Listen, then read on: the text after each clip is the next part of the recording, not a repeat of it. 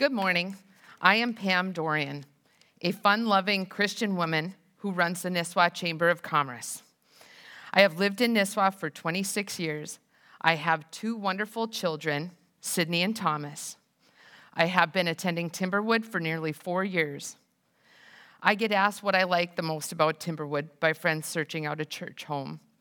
And I have to say that it is awesome to walk into this in through these doors and see everyone smiling catching up from the week, and getting ready for a message that somehow always fits right into how my life is that very week, much like today did. Occasionally, you will catch me at the info booth where I enjoy answering questions and welcoming visitors. The way that I look at life is different than most. My Sunday school teacher must have done an amazing job. She made believing in God just what you did. And and that understandably was backed up by my grandparents as well. My grandparents spent just as much time or more raising me than my own parents did. I was always told that God loves everyone, He always forgives your sins. You just have to ask for it. How easy is that? As my life grows, I am always looking to grow my faith in God. So this past summer, I was baptized here at Timberwood. This past fall, I took the Ultimate Journey class here at church. I really didn't think that I needed it, but I have been working with my staff on self care ideas, and it was mentioned that service that Sunday. So I thought it would be great. Side note, this is not a paid advertisement for the Ultimate Journey class, but man, it was a real game changer for me, and it was more than simple self care. I realized in that class that there were many more people that helped me build my faith than I had originally thought. I had a difficult childhood, but I had never been a child before, so I didn't know any difference. Now, looking back, I realize that I wasn't provided with a great role model at home to teach me the proper ways to go through life and be accepting and loving.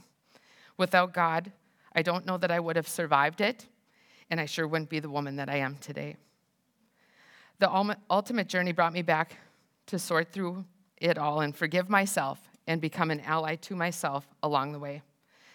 As hard as some of it was to share and work through, I felt God right beside me, helping me through it all. My hand was writing with my pen, but my brain wasn't sure what I was going to say. But pretty soon there was a story on paper, and what a story it was. I have always thought that I was a magnet to people who needed a wink from God. I have shared the Lord with all walks of life in all areas of the country. I always find it internally challenging when people look at me and say, Oh, you're a Christian? I immediately feel as though I don't portray myself properly when I hear that. So I asked someone once, Why would you say that? They answered, Because you look like the sun shines through you and you don't have a care in the world. I used this opportunity to tell him about God. And I said, God is why I am how I am. He guides me, loves me, forgives me when I fail. He is with me every day. How could I possibly not be the light on the hill that he talks about in Matthew 5:16? Let the light shine before others, so that they may see your good works and give glory to the Father who is in heaven.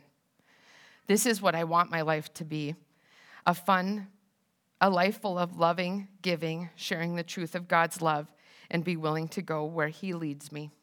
Thank you.